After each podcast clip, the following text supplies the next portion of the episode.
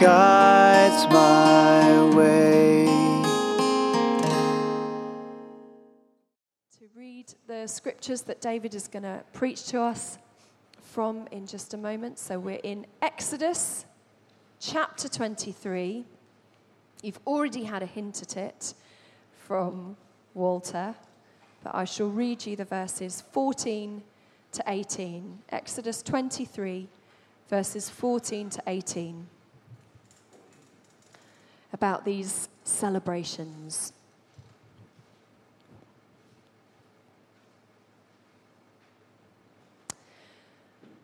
Three times a year you shall celebrate a feast to me. You shall observe the feast of unleavened bread.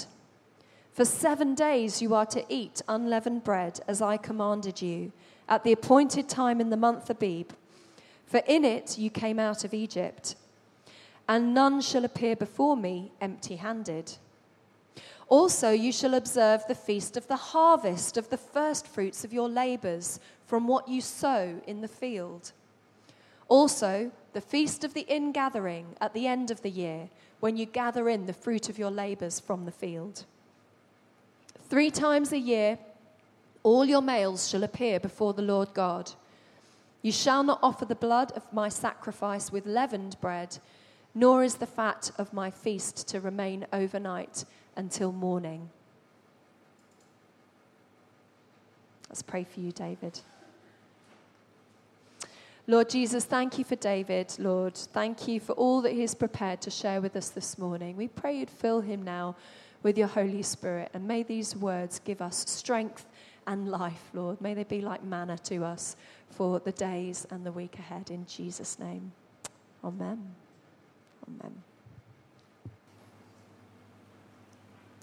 Some years ago, and it is actually quite a long time ago, Anne and I were in Afghanistan. And um, at that time, the leader of the work of Shelter International was an American. And um, when we were out there, he'd gone back to America for, I don't know, a couple of weeks or something, home leave. And in that time, um, there's an urgent decision came up, and I was delegated to read, uh, to write the email to him to, to get his, because it's important that as he was the leader of the work, that he needed to input into the decision. So I, I sent him this email and told him about it and what we needed, and I got no reply. So the next day, I sent him another email and said, Look, this is urgent. We need you to reply to this. And I got no reply. And so I then got really stroppy and sent him a third email that you, as the leader of the fellowship, you ought to be responding to my emails. We need to make this decision. It's important that you uh, help us with this decision. And then he phoned me up and he said, The trouble with you Brits is that you don't know anything about our Thanksgiving. And uh, I hadn't realized that it was Thanksgiving in America. And he said to me, he said, for Thanksgiving, all of us travel long journeys to be back with our families. We don't take our computers with us. We have a day of celebration of Thanksgiving, and um, all, we, we eat um, turkey and indigenous foods.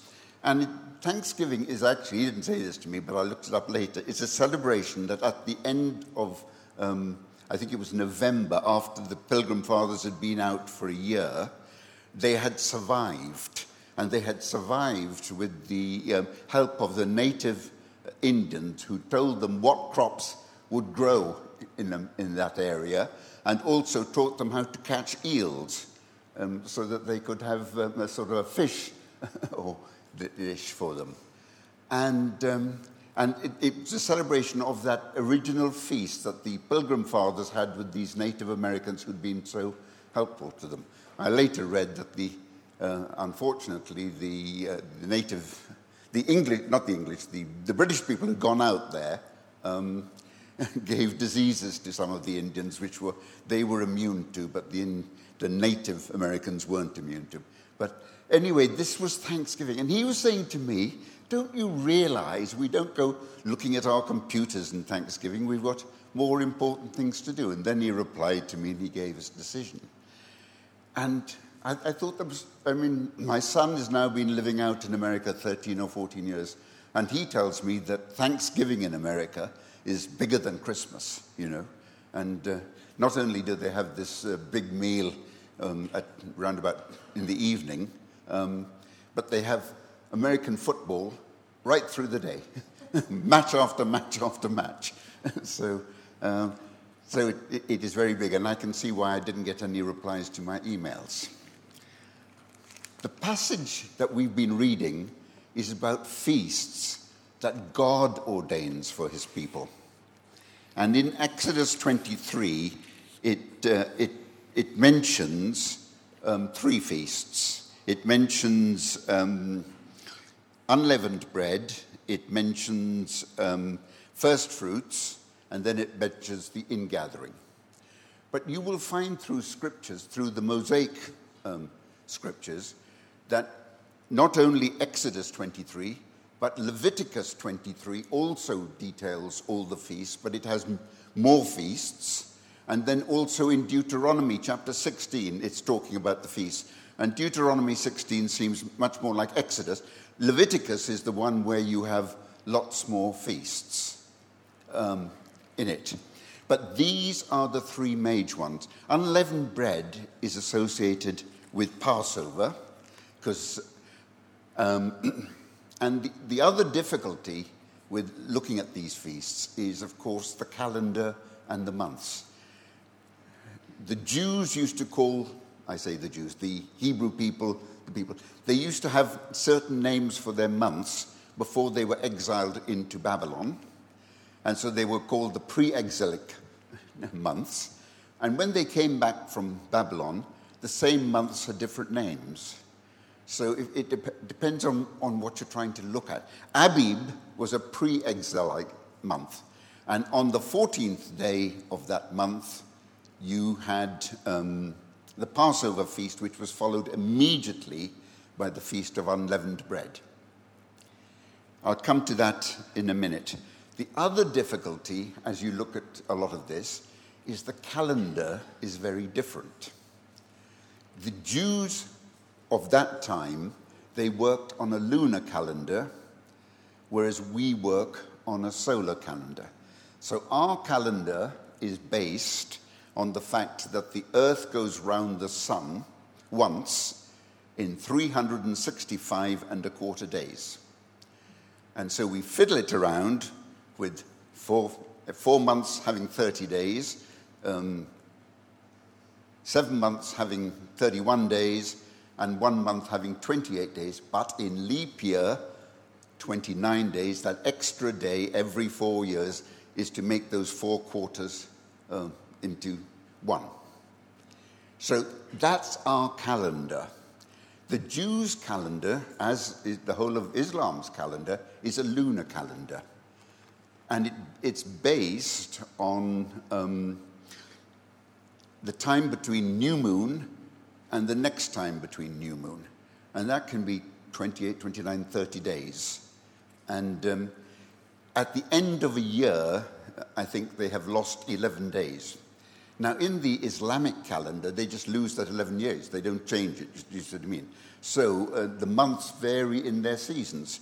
So, over a period of time, Ramadan, the month of fasting in Islam, can be in the winter when it's more easy to fast. And it can also be in midsummer when it's extremely hot and you're not allowed to drink water all day and this sort of thing. So they have a very movable calendar.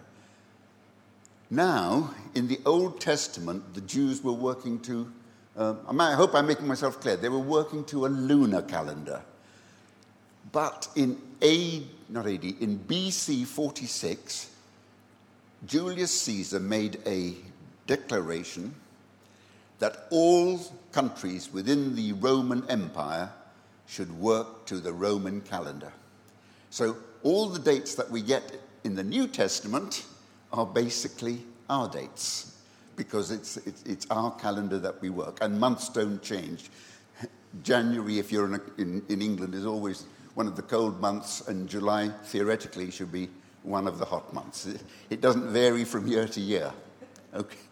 That's because we're working on that calendar.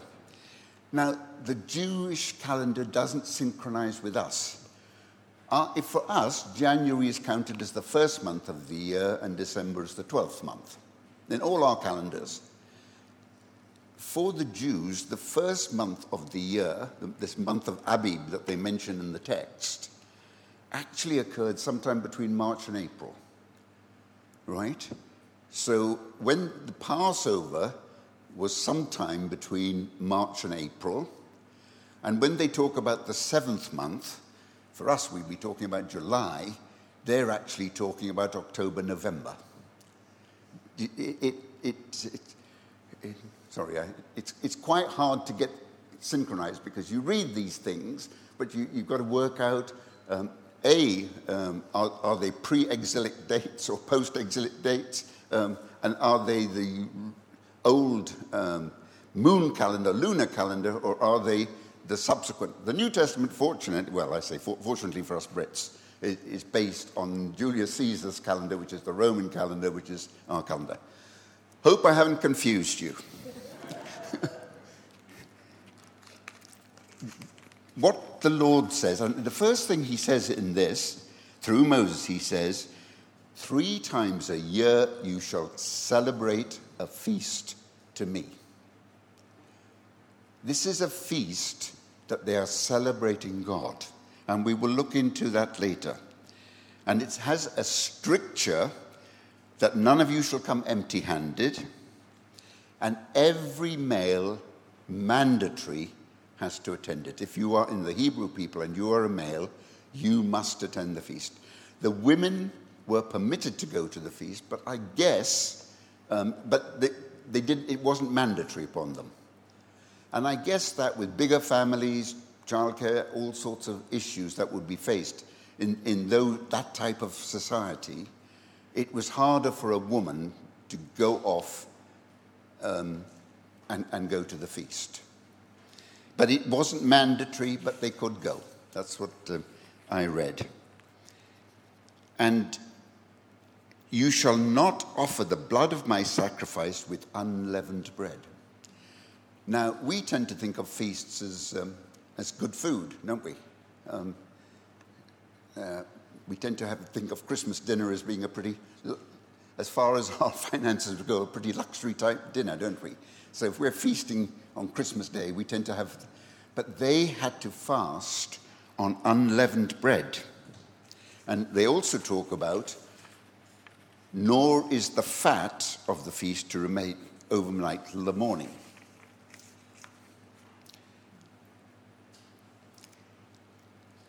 And it says the Passover is going to take place on the 14th day of the first month, Abib, and it should be followed immediately by the Feast of Unleavened Bread. So it's. Um, it's probably sometime between March and April that they would have celebrated the Passover, if you're taking their calendar and trying to put it in into our calendar. And the feast of the ingathering, which they say, the final ingathering, which was the third feast mentioned, is going to be in the seventh month. That's probably October, no, November, when all the harvests have been gathered in.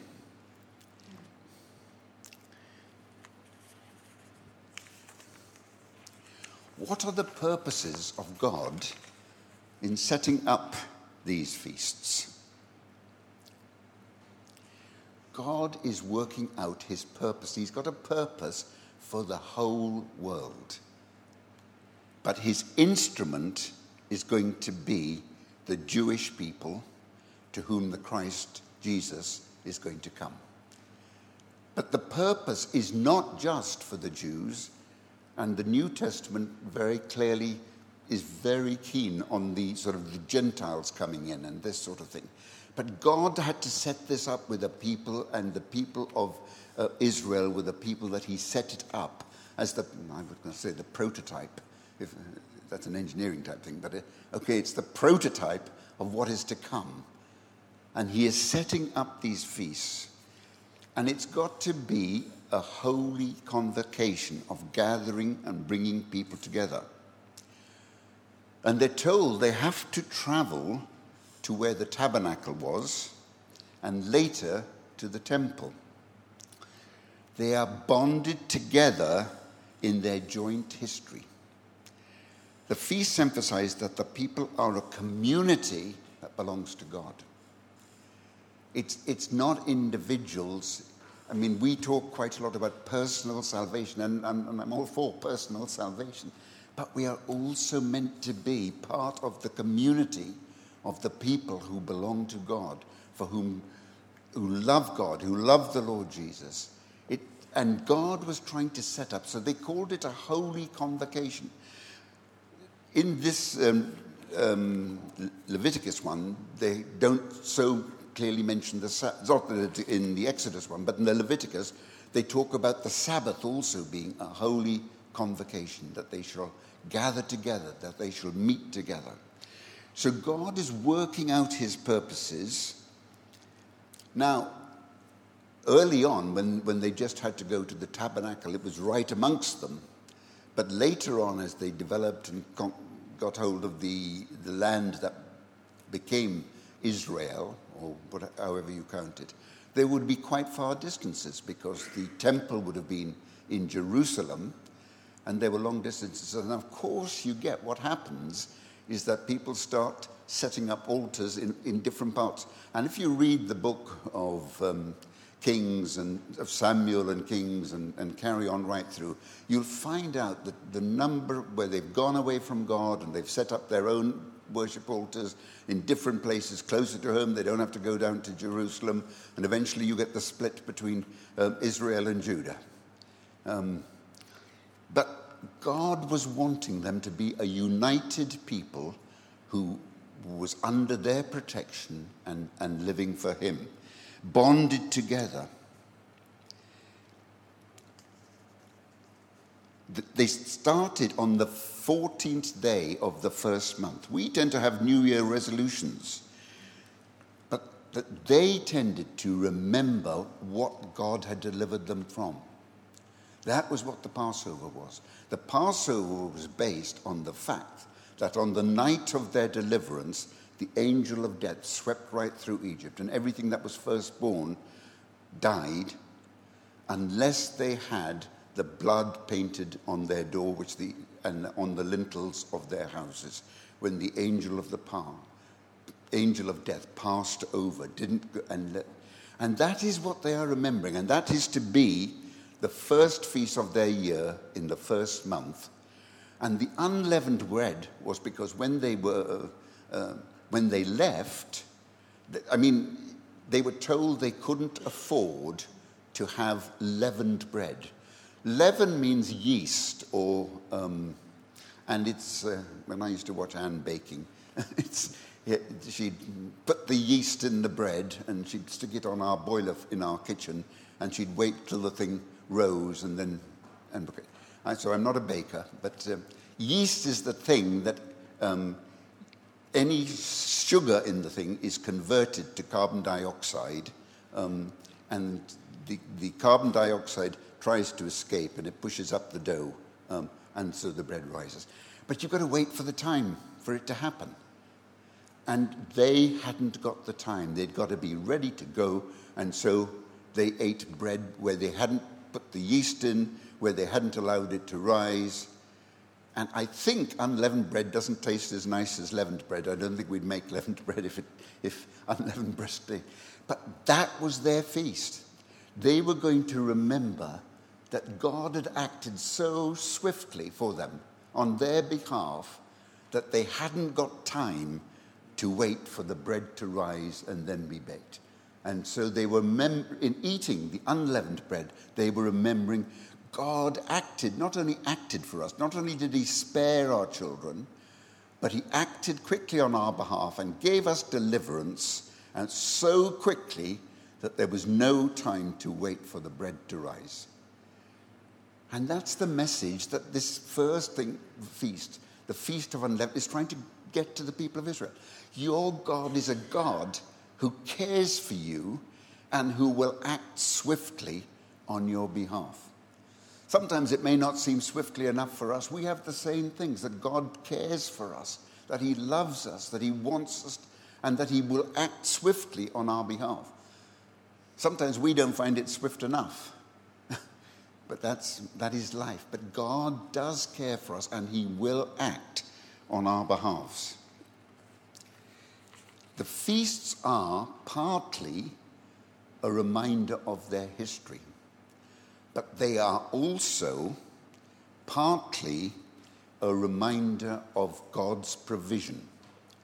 And so the next feast that is mentioned in this Exodus account is the first fruits of the land. So the first fruits of the land, I think, are if you, you can find out if you look through a thing when barley gets harvested, when wheat gets harvested and this thing. I think it was barley was the first um, thing to be harvested in the land. And that took place 50 days after the end of the Feast of Unleavened Bread. And in the New Testament, we call that 50 days Pentecost. Penti being a sort of, well, I don't know if it's Latin or Greek, but for, for 50. Um, and it, that, that phrase is 50 days. You've got to wait seven Sabbaths, and then you, um, and, and then you have the, the, the Pentecost. And that is a, the first fruits, the sign that God is going to provide for you. And that's what you're feasting, and that's what they're talking about.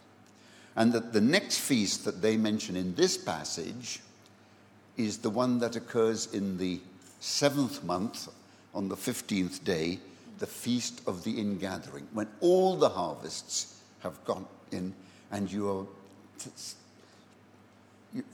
you're knowing that God has provided for your sustenance for the whole year. And as I say, when they talk about the seventh month, they're meaning probably October, November time, based on their calendar. Um, so God is providing for you. You get the first fruits to show that He is going to provide for you, and you get the ingathering of all the crops and grain to say that He has provided for you. So God's feasts are for them to know that He has cared about them, He's removed them out of danger. Even when they've had to go in the wilderness, they have had food to eat. So the unleavened bread is, is, is reminding them of God's provision even in the wilderness. And then they come to the first fruits of Pentecost. And you will understand, of course, there is the link between Pentecost and the disciples when they preach. And at, on the day of Pentecost, what is it? 3,000 or 4,000, I can't remember. I haven't looked up the figures from my uh, from time, are added to the church. It's the first fruits, Pentecost is a, is a symbol of. Um, now, there are other feasts that are also talked about, but not in this particular passage. They're talked about in Leviticus, and uh, they're talked about in, uh, well, mainly in Leviticus. And you've got, um, after Pentecost, you have three um, feasts trumpets on the, um, the first day of the seventh month then you have on the 10th day of um, the Day of Atonement, and then you have on the 15th um, day of this month, you have the, the Feast of the Ingathering, sometimes called the Feast of Booths or Tabernacle. And it's to remind them they have to live in tents. It, it reminds them of when God was providing for them in the wilderness, they lived in tents. They didn't have houses, they had to get and move on. And so they lived in tents, and it's called the Feast of Booths. And, uh, and, and you remember in the New Testament when um, the three disciples see Jesus with Moses and Elijah, and then uh, Peter says, Shall we make uh, tents for you? Ta- shall we make tabernacles for you? I guess it must have been about the time of the Feast of the Tabernacles, and that was in their mind. Shall we make. Uh, and, and then Peter gets rebuked, and, uh, and they all, the. Um, Moses and Elijah disappear. So, so what is God's purpose in these feasts? And of course, later on, besides these feasts that I've mentioned, there were two more feasts that came, but they're not Mosaic feasts.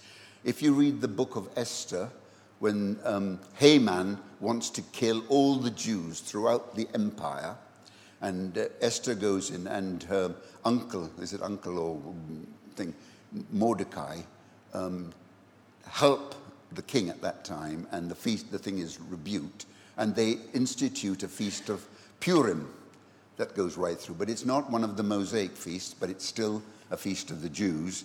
And then there was another one where in 164 BC, Joseph Maccabeus came in and um, uh, recovered the temple and cleansed the temple, and they, they developed the feast of Hanukkah. So that the Jews still, I think, celebrate the feast of Hanukkah and also Purim. But they were not part of the Mosaic feasts. They, I mean, uh, certainly um, Hanukkah is mentioned in John's Gospel, and um, uh, Purim is definitely a sort of biblical feast um, from if you read the book of Esther. So, partly it's for the people to be continually saying, former holy convocation, you are people, you are people whom God has blessed and whom God has acted on behalf and God has provided for. So the feasts are a reminder of their history and God's provision, that God has protected and delivered them. We have a thing called November the 5th, um, which is, um, remember, remember the 5th of November, gunpowder, treason, and plot?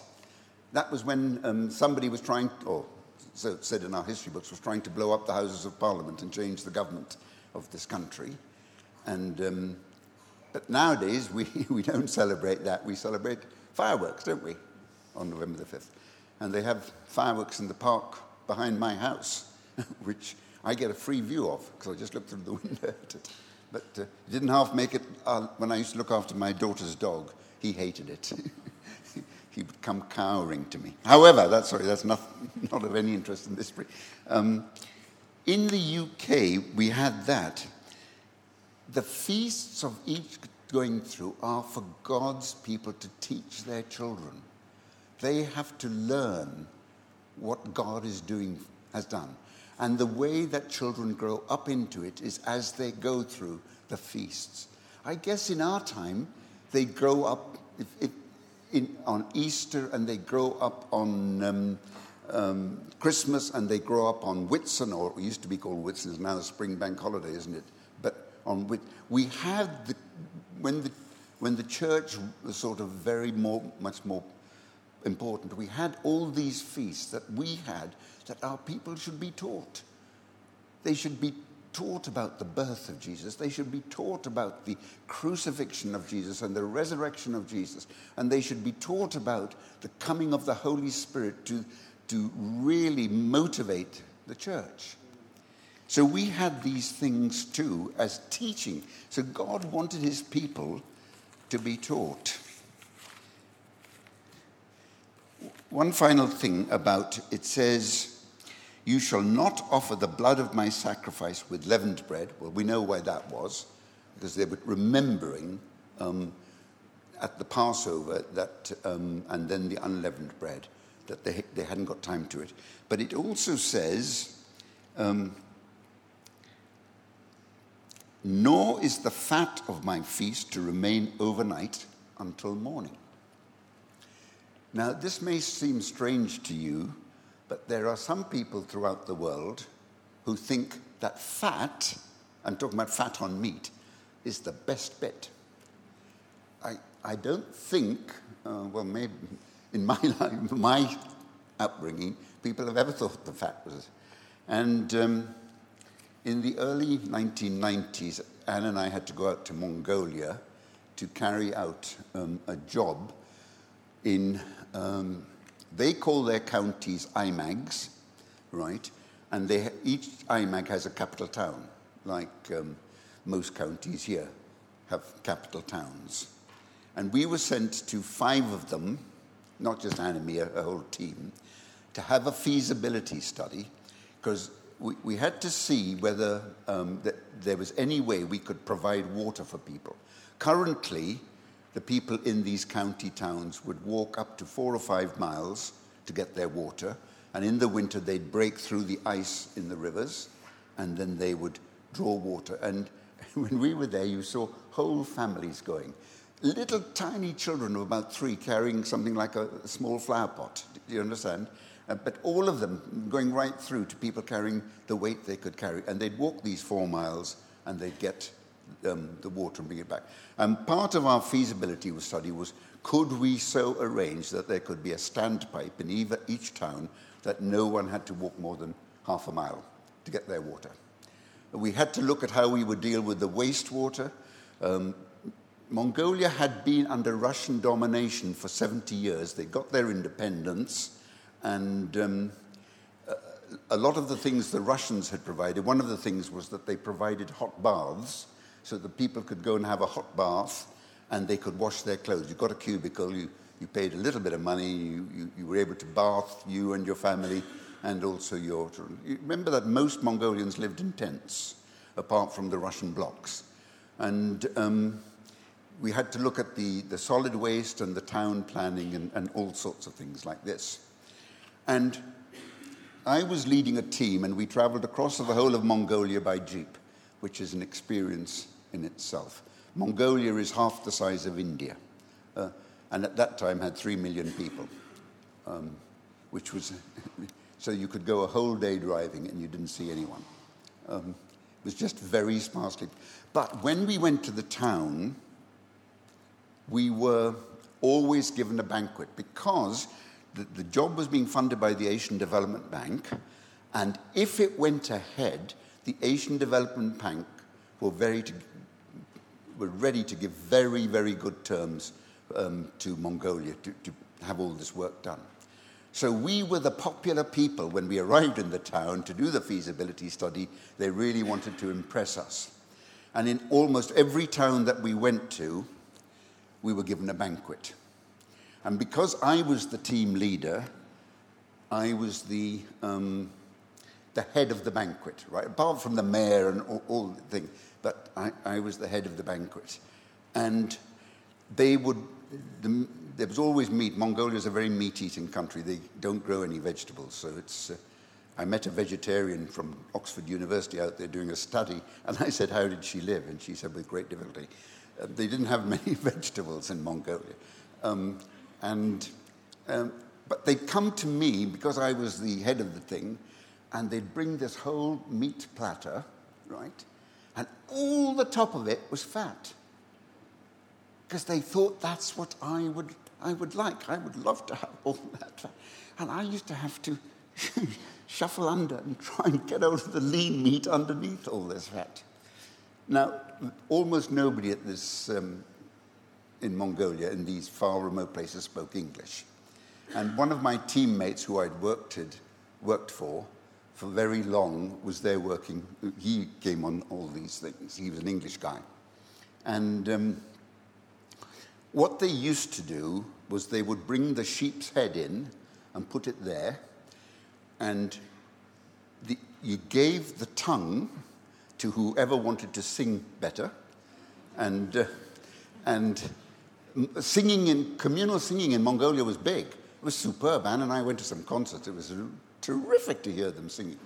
Um, and you gave the, um, the ears to whoever was going slightly deaf and wanted to hear better, and you gave the eyes to someone who was going, uh, perhaps had cataracts or going partially blind. And, he, and um, when they came to me with all this fat on, this English guy, he spoke to me, called out to me, he said, David, I'm so glad I'm not the team leader. and I called out to him, You won't be when you see who gets given the eyes to eat. but what I wanted to say is that fat at that time would have been considered very important. And they're talking about you can't reserve the best stuff for the next day as well. It's got to be dealt with. Is actually, the, these feasts, they, they, they take quite a lot of untangling I've been struggling trying to find out with different passages and then what they mean and this sort of thing. But God's purpose was to let us know that He will protect us, He will ensure that we are able to live, that we will know His love in a deep way, not in, the matters of provision and caring and love. And these feasts were meant to be celebrations to God and to thank Him for what He was doing for the people. And they went through rough times. 40 years in the wilderness, maybe it was their own fault because they didn't have faith, the original 12. But it was a rough time living in the wilderness when you had to really totally depend on God to give you food and to give you water at times. And I'm not saying that you won't have rough times in your life. That's never the message that you, you know, that when I became a Christian, everything was wonderful. It can be, but it can also not be. It can also be that you go through some very rough times. But what you do know is that God will provide for you. He will never let you down. He will, he's always there at your side. And from a young age to an old age, God cares about you and whatever you are going through.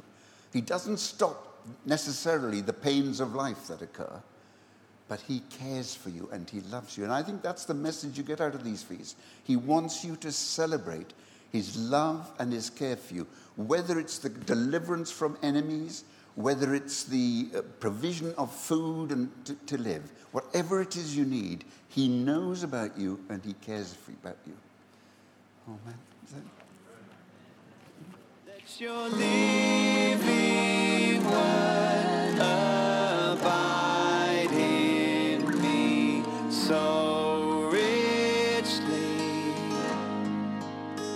as I abide in you. Let your